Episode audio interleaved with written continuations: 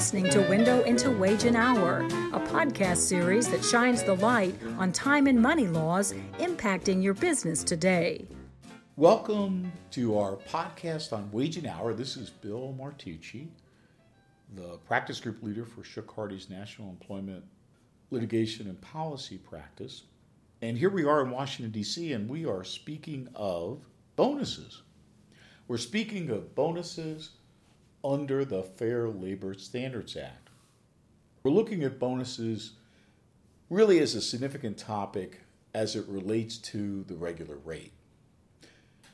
You recall we've spoken of the regular rate. The regular rate is so important because it determines essentially upon which the overtime rate is calculated. So, as we have discussed in the past, if we have a regular rate of $20 an hour, then the overtime rate would be one and a half times that, which would be $30 an hour.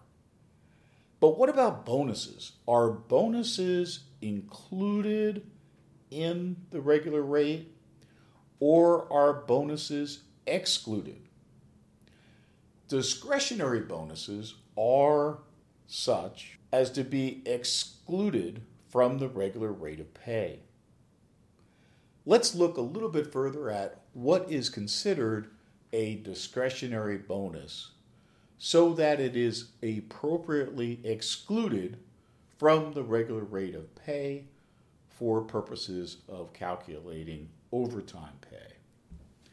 There are three critical ingredients for a discretionary bonus. And the reason this is significant because, as we say, it impacts the regular rate, which impacts the overtime rate, which frankly impacts the potential payments by an employer. To be a discretionary bonus, it must be such that the employer has the sole discretion as to whether to pay the bonus. Second, the employer must have the sole discretion to determine the amount of the bonus.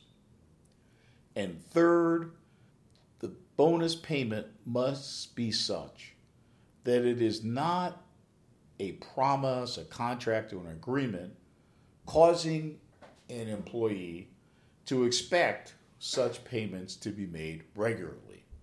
In other words, it is discretionary, both with respect to whether it's paid and to the amount and there isn't some kind of understanding otherwise that would make one think it would be a regular payment.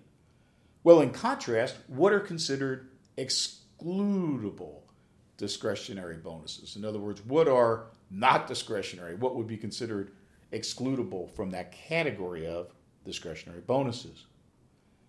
Well, in that regard, there are certain categories of bonuses that are more formulaic in nature, and you have to really dig at this a bit deeper to really appreciate how it's viewed by the Department of Labor and how it's viewed by lawyers who focus on these kinds of issues as it impacts the regular rate.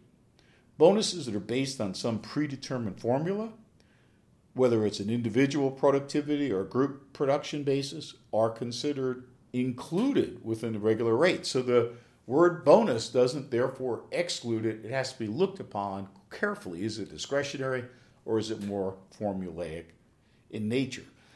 In that regard, bonuses for quality or accuracy of work, bonuses announced to employees to induce them to work more efficiently, attendance bonuses, and safety bonuses are all considered examples of non discretionary bonuses and as a result of being a non discretionary bonus, it must be included in the regular rate, and that will impact the overtime rate. Well, as we conclude this topic, we can see how this concept of bonus, as simple as it is to say the word bonus, as straightforward as that concept appears, it must be looked at very carefully. If it is a discretionary bonus, it need not be included in the regular rate. But if it is a non discretionary bonus, which is rather broadly defined, then it must be included in the regular rate for the calculation of overtime. Thank you so much. Thank you for listening to this episode of Window into Wage and Hour. Subscribe to us on iTunes, Spotify, and YouTube. The choice of a lawyer is an important decision and should not be based solely on advertising. The information in this podcast is for informational purposes only and should not be considered any kind of legal advice. Thank you.